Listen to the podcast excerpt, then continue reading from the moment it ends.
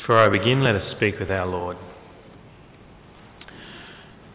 Heavenly Father, we thank you that you did send your Son Jesus into the world and that what he did and what he said here on this earth has been recorded here in this Gospel of John. We pray that from this event uh, that we have just read of and will hear more of now, we will continue to learn about Jesus, They will be instructed uh, by him as he speaks through his word to us this morning. And we pray that our hearts may be touched and we may grow stronger as your children. Pray this in your Son's name. Amen. Lots of people like to make grand entrances. We talk about making grand entrances often, and one of the best ways to make a grand entrance is, of course, by being late, isn't it? Because, of course, everybody's going to be there to see you come in. And of course, that is the, the way that brides are expected to make the grand entrance on their wedding day. Isn't that right? We don't expect a bride to show up on time or a little bit early for the most important day of her life that it is said to be. You think that she would turn up early if it's that important, but no, she's, she's meant to show up late so that she can make a grand entrance. Uh, as everyone has already gathered there. You don't want the bride to show up and then people still to be uh, coming in and miss it. People like to make grand entrances, and as important people travel about, they travel about in important ways. For example, when the President George Bush takes off from the White House for his short trip over to the Air Force Base in Marine One, not one but three identical helicopters rise into the sky in what they call an airborne pea and thimble trick, and no one knows exactly which helicopter is the president's. And it's the same when he goes travelling through the streets in America a motorcade that uh, often brings Washington's traffic to a standstill. You see them go past their smoked official cars, uh, dozens of them with armour plating, uh, limousines, and they race through the streets with sirens blaring and uh, a vanguard of motorcycle police frantically ushering people out of the way and blocking intersection and it makes it impossible to know just who is where in that motorcade of the president travelling around. And then, of course, the last car, it said, in the line often has its tailgate up and it's bristling with machine guns. When the President goes around, he goes around in a special way. And this morning we're looking at another person making a grand entrance, and that is, of course, Jesus Christ as he's coming into Jerusalem, his triumphal entry into Jerusalem. And he isn't hidden in a limousine, we see. We see uh, him making a grand entrance in a very different way from the way that George Bush gets around. And so this morning I want to look at that, and I want to bring out four points from it. And uh, to help us remember them, I've actually been able to make them all begin with the letter P. So uh, we'll work through them, and they all begin with the letter P to help us remember them. And the first one I want to draw our attention to is palms. So the first one beginning with P is palms, and that's in verse 13. But I'll begin at verse 12. It says of John chapter 12, uh, verse 12 says, The next day the great crowd that had come for the feast heard that Jesus was on his way to Jerusalem. They took palm branches and went out to meet him shouting. Now, all the Gospels actually record this event of Jesus coming into Jerusalem, and others talk about them laying their cloaks on the ground for, for Jesus to travel over as we'd roll out a red carpet for a queen. But John is the only one that mentions that the branches that they brought were palm branches. What is the significance of them bringing palm branches to this triumphal entry of Jesus into Jerusalem? Well, there's a few reasons why uh, they would bring palm branches, and uh, one is that what the palm tree actually represents. And I'm not big on trees, I don't know a lot about different types of trees, but uh, one person has spoken about the palm tree and they say that it is a perpetual vigour and remarkable longevity as it is constantly replenished from deep set roots. So it's a tree that sends down deep roots in appearance, it has a majestic growth and a stately appearance, with its trunk rising straight up from the earth and the fronds imitating a magnificent crown. So it seemed to be a, a nice tree to look at. It's a stately tree. And so in Scripture, it often takes on the significance of uh, the righteous people of God. And we can see that in Psalm 92. Psalm 92, uh, verse 12, talks about palm trees. It says, The righteous will flourish like a palm tree. They will grow like a cedar of Lebanon, planted in the house of the Lord. They will flourish in the courts of our God. They will still bear fruit in old age. They will stay fresh and green, proclaiming, The Lord is upright, He is my rock, there is no wickedness in Him. Righteous people are spoken of being like palm trees.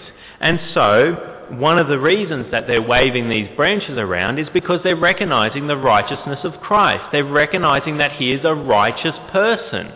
He's like a palm tree. He's flourishing here. And so that is right for them to be bringing the palm branches if that's the significance that they're holding because, of course, he was a righteous person. He was the only man to ever live without sin.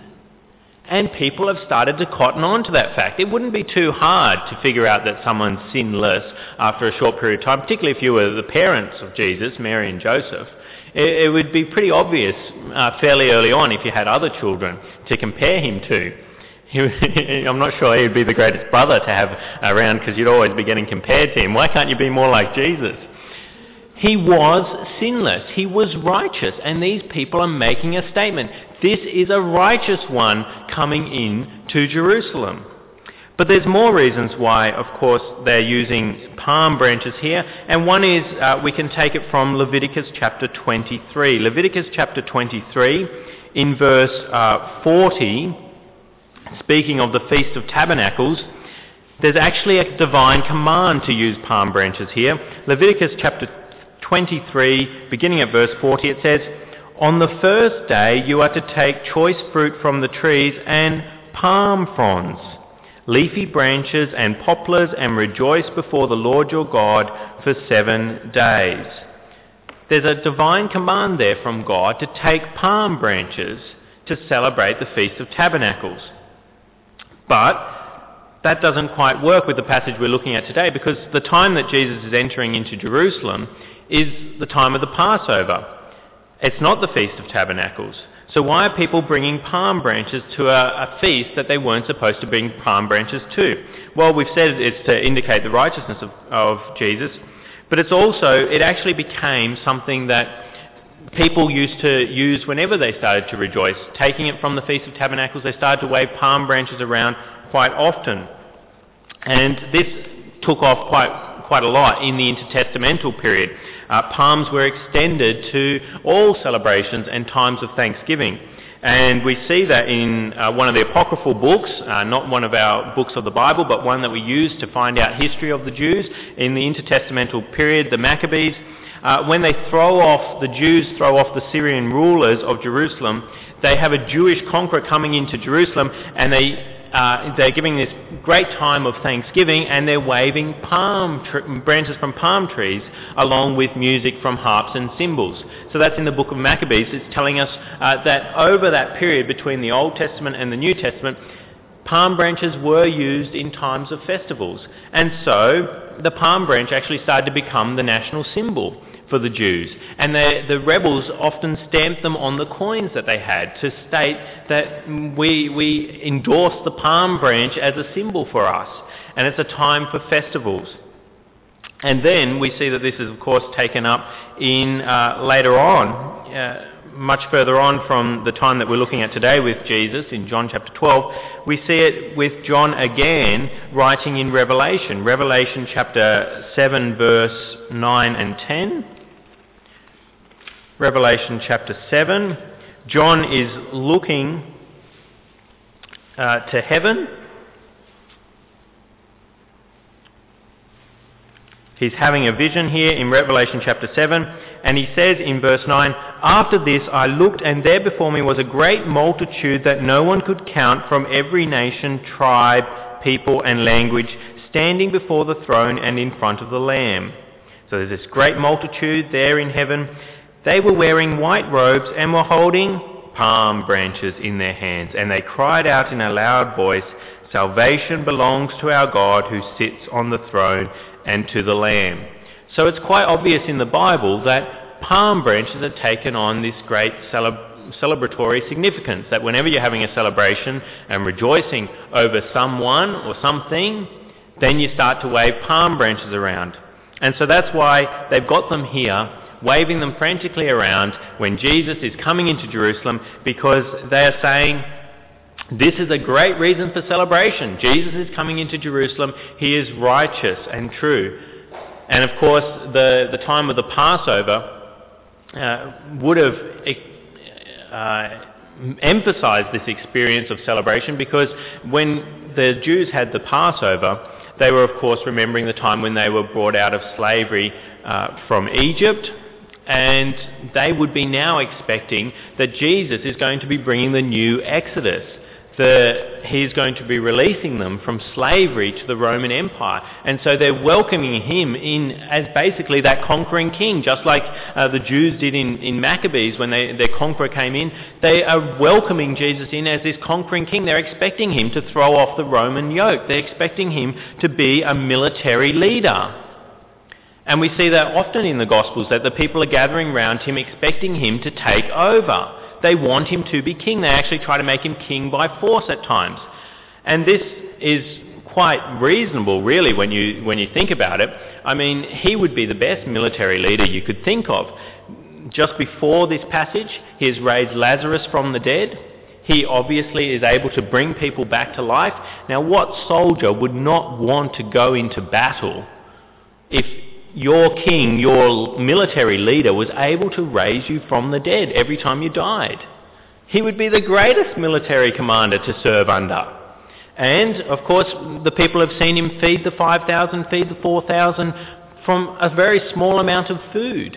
It would make uh, military campaigns very easy if all you had to do was take a little bit of food and every time you needed provisions for the troops, he would just bless it and everyone would feed quite happily and you save a little bit of that for the next time and you just keep going on. It was one, it's one of the big problems in military campaigns as they move very quickly. Where are they going to get food from to feed all the troops? He would be the best military leader to have around. And so we see them waving these palm branches, not just because they're celebrating him as a great person, but because they're expecting him to be the conquering king. He is coming in to set up his kingdom in Jerusalem. And so the palm branches really do have a great significance here. So that's the palm branches. That's my first point beginning with P. My second point is about praise. So it begins with P as well. Praise. And so we see in, this, in these verses, we see the people are praising him by saying something in particular. We see it in verse 13. They took palm branches and went out to meet him, shouting, Hosanna, blessed is he who comes in the name of the Lord. Blessed is the King of Israel. Now that uh, word in verse 13, the word shouting, is in the imperfect tense in the Greek, and so it can mean it's continuous. It's going on and on and on again. It's it's not like they're saying hurrah, hurrah, hurrah, or the Aussie um, way of doing things is Aussie, Aussie, Aussie, oi, oi, oi, and then it sort of finishes. They're, they're saying these things over and over again. It, it's going on all the while. It wasn't just once. But what are they saying? Well, there's three parts to their praise of him, and the first one is Hosanna. There in verse 13, Hosanna. Now that is a transliteration of the Old Testament word uh, Hoshea, and John is writing in the Greek here, but he is uh, preserving the Hebrew word over here because that's what the people would have been singing. Hosanna to, to Jesus. Now what does Hosanna mean? We often have it in hymns and songs, and we sometimes sing those without actually thinking too much about what they actually mean, and we take on these um, Christian words. What does it mean? Well, if you ever forget, the, the best way to, to remember is to follow footnotes in your Bible. Often footnotes are very um, helpful and people ignore them at times. And if you've got the NIV there, of course, there's a little C next to it and that takes you down to the bottom, uh, C13, a Hebrew expression meaning save, which became an exclamation of praise. And that's what the word Hosanna means. It means save. It's an imperative. It's a command to God, but it's obviously from lower people, so it's a, uh, they're saying, please save to God. They're, they're commanding him, save, save, save, save. And they're actually quoting from Psalm 118. We know that because the next part of the praise comes from Psalm 118 as well. Psalm 118 verse uh, 25.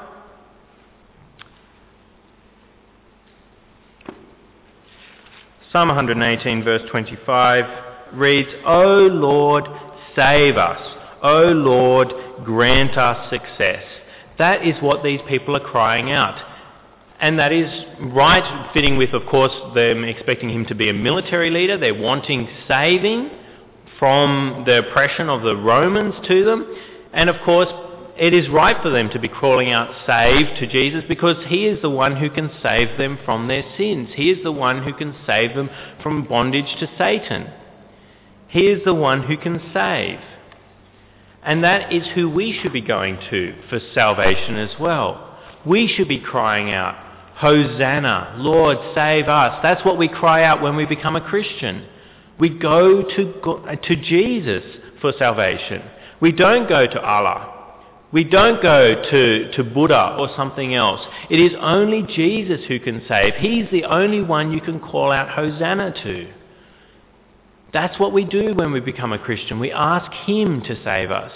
But we don't just call out Hosanna once in our life. We should be calling out Hosanna to Jesus over and over again for the people that we love and care about. We should be calling out Hosanna for our family members who do not know Jesus. We should be crying out Hosanna for our friends who do not know Jesus. We should be crying out Hosanna, save now for our nation, for Australia, that is so dark in so many places and has no knowledge of Jesus. We should be crying out Hosanna for the world, for dark, even darker places than Australia that have no gospel light in them we should be crying out Hosanna for suburbs like Drummoyne, where we see that so few people are showing up at church on Sunday. How often do you cry out Hosanna? These people knew who to cry out Hosanna to. Do you cry out Hosanna to Jesus? Well, that's the first part of their praise. The second part of their praise is, Blessed is he who comes in the name of the Lord. Now that, of course, is a continuation of Psalm 118. So they uh, would have been uh, carrying on there. Psalm 118, verse 26. Blessed is he who comes in the name of the Lord. From the house of the Lord we bless you. Now, what is it to say, Blessed is he who comes in the name of the Lord? Well, uh, it is often that expression, coming in the name of the Lord, is used often of people in the Old Testament. Is used of prophets. They are said to come in the name of the Lord. They say the Lord is saying this, and they're speaking on behalf of God. And it's also used of kings. They come in the name of the Lord at times as well to rule under God, uh, God's command. They're coming in the name of the Lord. So it is right that these people are saying, Blessed is he who comes in the name of the Lord. They know that Jesus has been speaking the words of God. He is a great prophet and he is what they expect, uh, expecting to be a great king. So they're saying, Blessed is he who comes in the name of the Lord.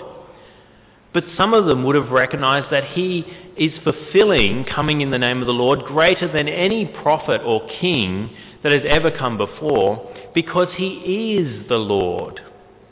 He's not just a representative of God, he is the Lord. He is coming in the name of the Lord because it is His name. He is the one that comes in the name of the Lord. And so, of course, then, just as people should have paid attention to any prophet that was sent in the name of the Lord, to any king that was sent in the name of the Lord, they should pay even more attention to this one who comes in the name of the Lord. These people were paying great attention to Jesus as he came in, by, and they were expressing how much attention they were paying by saying, He's coming in the name of the Lord. And we should as well. We should recognize that Jesus comes in the name of the Lord, but in such a greater way than any other person who came in the name of the Lord before him, because he is the Lord himself. So that's the, the second point of praise. The third part of the praise is, Blessed is the King of Israel. It's there in verse 13. Blessed is the King of Israel. Now this doesn't come from Psalm 118, so previously you can see that they were singing the psalm, but they've added this in, and this really uh, puts a, a, final lid on the fact that they really do expect him to be the king. As he's coming in, they're expecting him to take over and release them uh, from the Roman yoke that is upon them. And it shows that they also see that Psalm 118 as a messianic psalm, that they really do see Jesus as, as coming as the great Messiah, the promised one, who would release them from uh, slavery and would bring great peace and prosperity. And so we, we recognize that this is true, that he is the king of Israel. He didn't necessarily, he didn't come to set up a, a kingdom in the way that they were expecting as a military commander, but it is right for them to call him the king of Israel because he is king. He is ruling right now. We don't see him as we see other people, but he is the King of Israel. He's the King of the whole world. After his death and resurrection, he sat down at the right hand of God. And he's sitting there ruling right now. It's not just captivated in this book so many years ago that he is the King of Israel. He really is the King, and we should serve him as his servants under his his rule. So that is my point about praise. We've had palms, praise. Now we've got my third point is about prophecy. Prophecy. And that is in uh, verse 14. We see Jesus found a young donkey and sat upon it, as it is written, Do not be afraid, O daughter of Zion. See, your king is coming seated on a donkey's colt. Now, we saw that that is indeed a prophecy in the book of Zechariah, that this event was predicted in the book of Zechariah, so many years before Jesus came into Jerusalem. And this affirms him as the true Messiah. He is the one fulfilling the prophecies. It is true that he is the Messiah. Prophecy is important to look at because it authenticates who Jesus is. It makes us realize, yes, he really was someone very special. He wasn't just an ordinary person. He fulfilled these prophecies.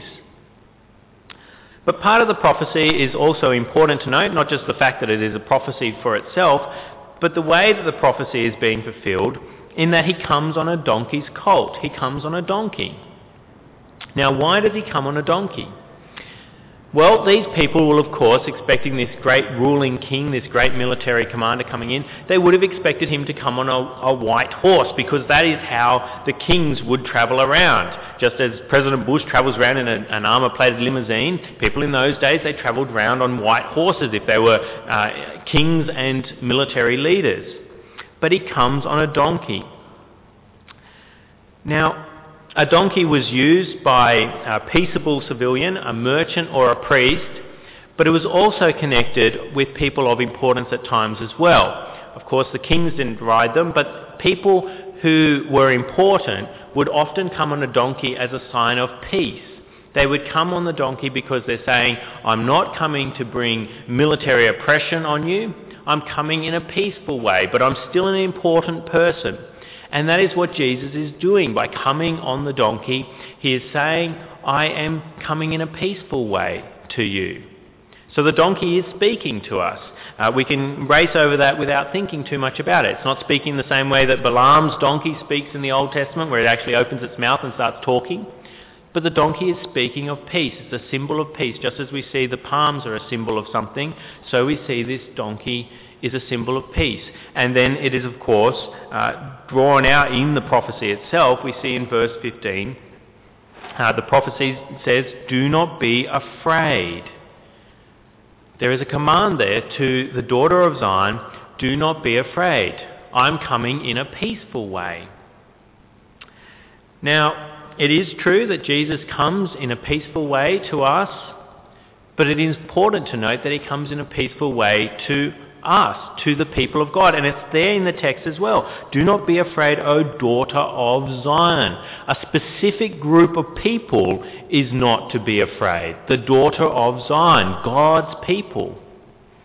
And of course, that means conversely that the people who aren't a part of the daughter of Zion are to be afraid. You know, those, those texts that we like to, to trawl out at Christmas time, like God is with us. You know, it sounds like God's with everyone, but it's not. It's important to note that it says God with us and not with you. You've got to be careful that you're on the right side.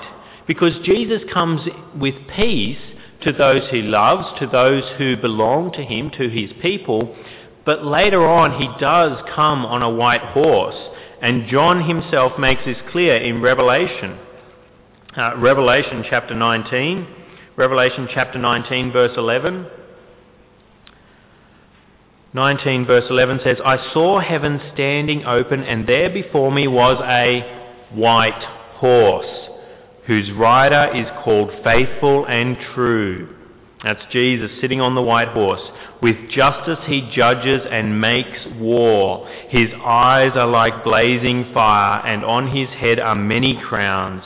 He has a name written on him that no one knows but he himself.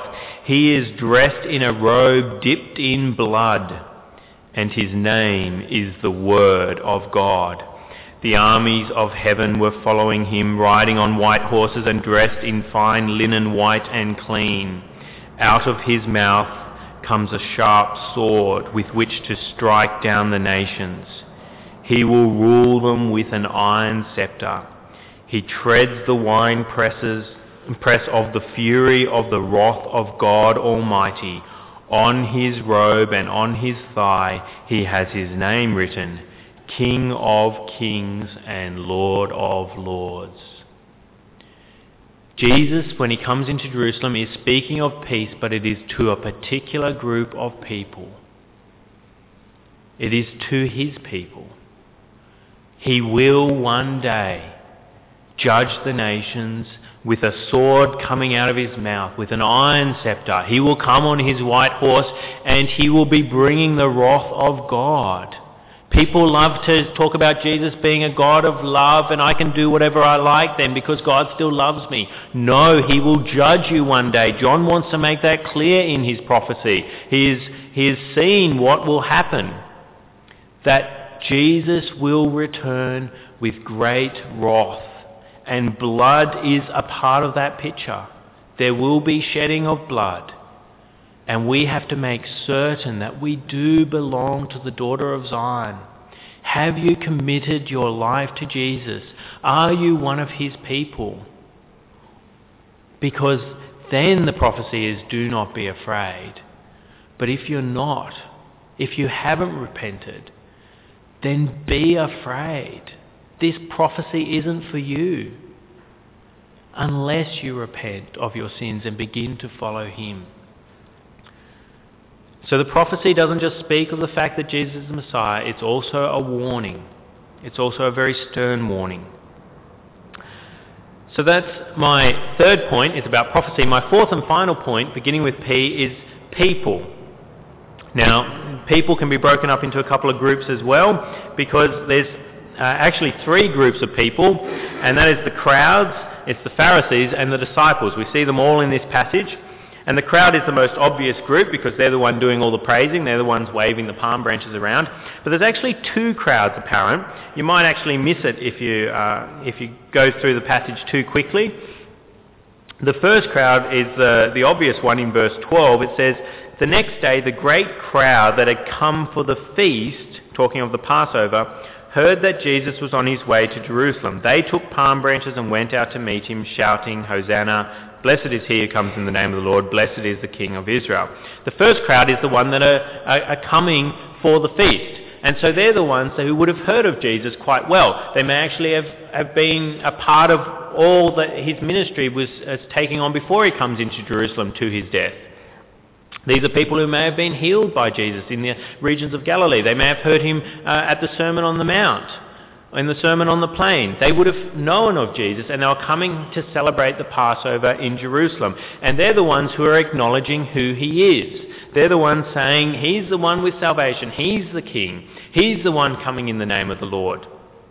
And as they come up to uh, Jerusalem, one thing that we should remember is that at Jerusalem, when the time of the Passover was coming on, people had to do a particular thing with the Passover, and that was sacrifice a lamb, or they, and they had to eat a lamb together as a remembrance of them being saved uh, from the angel of death in the Old Testament. And so at this time, there would have been many people coming in for the Passover, and of course they would have needed lots of lambs for this event as well. Now this crowd of pilgrims could have been very large. One early historian, Josephus, a Jewish historian who we often refer to for information about the, the time of the New Testament, he actually estimates that 2.7 million people would have been coming as pilgrims to Jerusalem. Now, Josephus is known to be an exaggerator, and 2.7 million is an awful lot of people for a city of that time, and so modern historians would reduce that number to around 150,000, but it's still an awful lot of people going up to that city. And so they would have needed many lambs. And now uh, Josephus estimates that one year a census was taken of the lambs and there was 256,500 lambs in the city for that Passover celebration. Now, of course, he is prone to exaggeration, but it still is important to note that there would have been a lot of lambs needed for the Passover. And so it is very likely that as Jesus was going up to Jerusalem, there would have been many lambs being ushered by shepherds up to Jerusalem specifically so for the Passover feast. And so we would have this great image of Jesus coming into Jerusalem surrounded by lambs, and he himself is the greatest lamb. He is a lamb himself. He is off to the slaughter for the payment of the sins of the world. Just as those lambs were being taken up to remember when, uh, when the angel of death passed over them, the blood was shed so that uh, people would be saved, so Jesus is going into Jerusalem for the same thing. He is going in so that his blood would be shed for the payment of my sin, for the payment of your sin, for the payment of all those who believe. He is the great Lamb of God who takes away the sin of the world. And so as these people come up, and we know that they're coming up as pilgrims, they give us an important clue that this would have been uh, uh, so many lambs there pointing to the fact that Jesus is the great Lamb of God. But the second crowd is another crowd that's at, towards the end of the passage. We see it in verse 18. Uh, and we get a clue to them. We'll begin at verse 17. Now the crowd that was with him when he called Lazarus from the tomb and raised him from the dead continued to spread the word. And then verse 18, many people, because they had heard that he had given this miraculous sign, went out to meet him. So we've got this second crowd coming from Jerusalem. The other crowd's going in with him for the celebration of the feast. We've got this second crowd coming out. And what is this second crowd coming out for? Are they coming out to shout, Hosanna, blessed is he who comes in the name of the Lord? No, they're coming out because they've heard of the miracle that he did in raising Lazarus from the dead.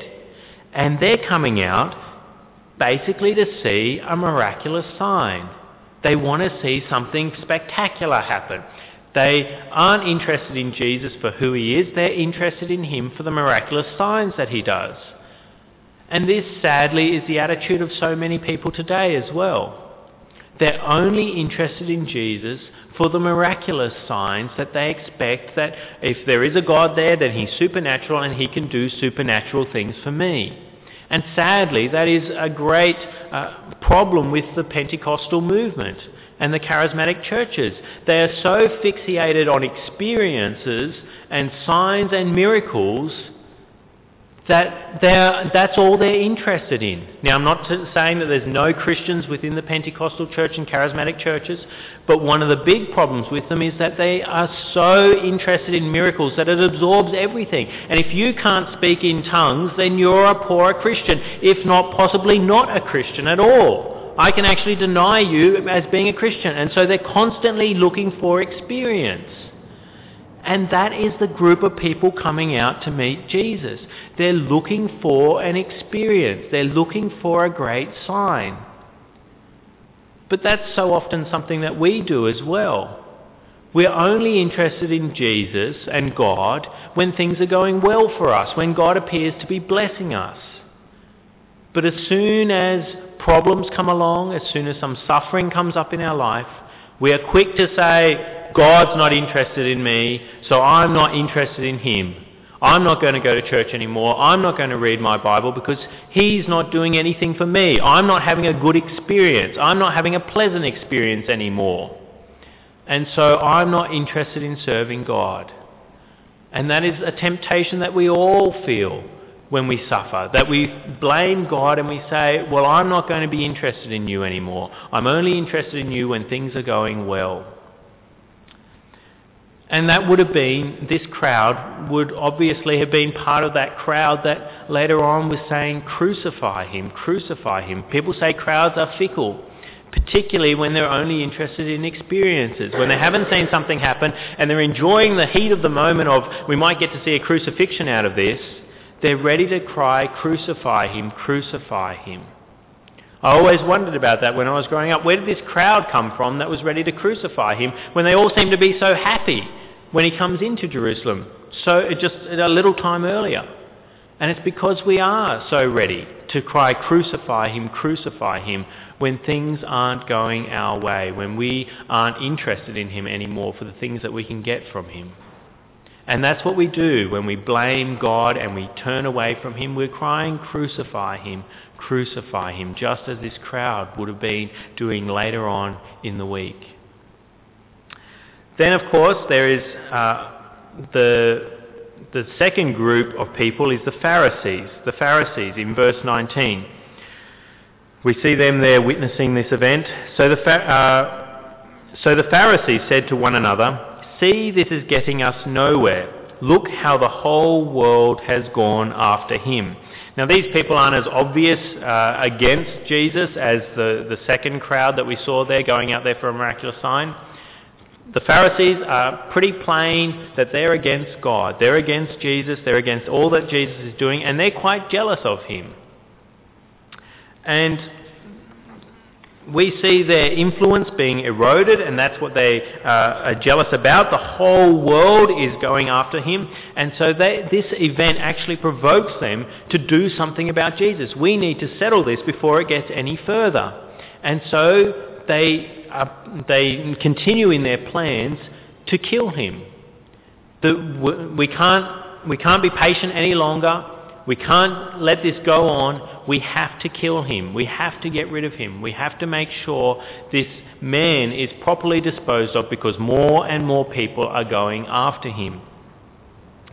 But the great irony of this crowd, this group of people, these Pharisees, is that as they fight against God, all they do is fulfill God's plans and purposes.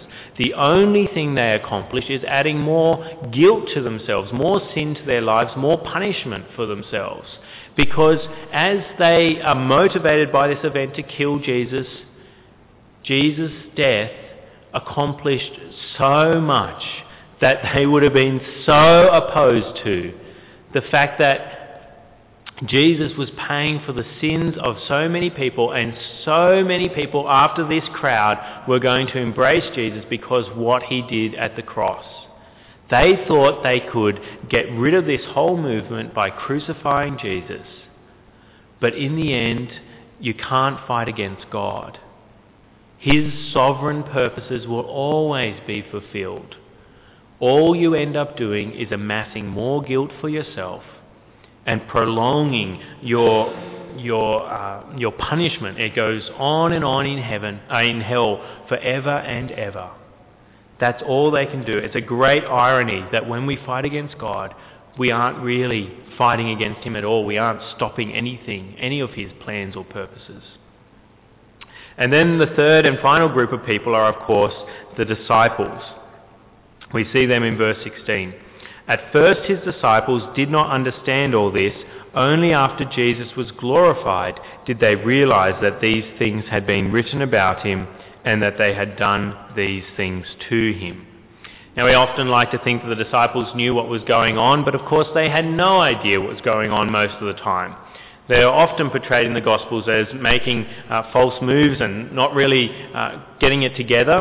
and they did not understand this entry either into Jerusalem. When did they understand? Well, it's there in verse 16. Only after Jesus was glorified did they realize that these things had been written about him. What does it mean to, for Jesus to be glorified? Well, John usually speaks of Jesus being glorified in the sense of him at the cross, where he is doing what God approves of, where he is paying the sin for the sins of the world. And we see that there in verse 23, just a few verses down. Jesus replied, The hour has come for the Son of Man to be glorified. And then he goes on to speak of his death. He's speaking of his death when he speaks of being glorified. And that is how we come to understand all of Christianity. If we get it right with the cross, with Jesus' death, then our understanding of all of Jesus' movements, all his, his uh, sermons, his, his words, they all start to fall into place. And the rest of the Old Testament falls into place as well. If we misunderstand the cross, if we don't get the cross right, then we can't make sense of the rest. We try and push it and, and mould it into a way that it seems to be understandable to us. difficult doctrines, difficult things, difficult sayings in the Bible. And it's because we, if we don't get the cross right, then they won't fall into place. Just as these disciples didn't understand what was going on until after Jesus was glorified, until they, his death occurred, then it is the same with us. We need to have the cross as the central part of our understanding of God and as the central part of our church. And so, uh, what have we learned this morning then? We've learned that the palms indicate that Jesus is righteous and he's a reason for rejoicing for these people, that he was a saviour. In their praise, they talked about him being a saviour. He came in the name of the Lord. He is the King. And then in the prophecy, the prophecy tells us that he's a real Messiah and that he's peaceful towards those who belong to him. Now we've got to ask ourselves, which group of people do we belong to? Are we like those nominal uh, uh, we nominal Christians, like that crowd coming out? We're only interested in God and Jesus for what we can, what we can experience from them, the good things that we want. Or are we true Christians, like these disciples, who understand once we get the cross right, once we understand that the cross is about the payment of our sins and that we need to repent, are we like those disciples and can understand the rest of Jesus' teachings about us. Well, let us speak with our Lord. Heavenly Father, we thank you again that you did uh, send your Son into this world. We thank you that you more than just sent him in as a baby in a manger, but that you sent him to die for our sins. That that is the moment when Jesus was truly glorified, when he was seen to be satisfying in your eyes and as a result you raised him from the dead as a sign and seal of approval by yourself. We pray that we'll always be seeking to put the cross before others, before people who do not know you, and making sure they understand what the cross is all about. Because it is then that we can understand the rest of, of your glorious kingdom, of your words, of everything about you. We need to become your children, a part of the daughter of Zion. And we pray that we'll never be attracted to simply experiences and never want to turn away from you purely because you are not doing what we want, but that we'll always be wanting to do what you want and living for you and obeying your commands. And we pray this in your Son's name. Amen.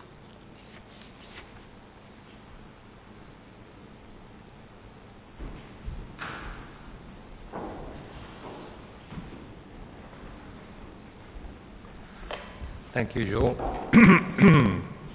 As we uh, prepare ourselves to uh, have a communion together, let's just stand to sing the just uh, first three verses of a hymn, How Deep the Father's Love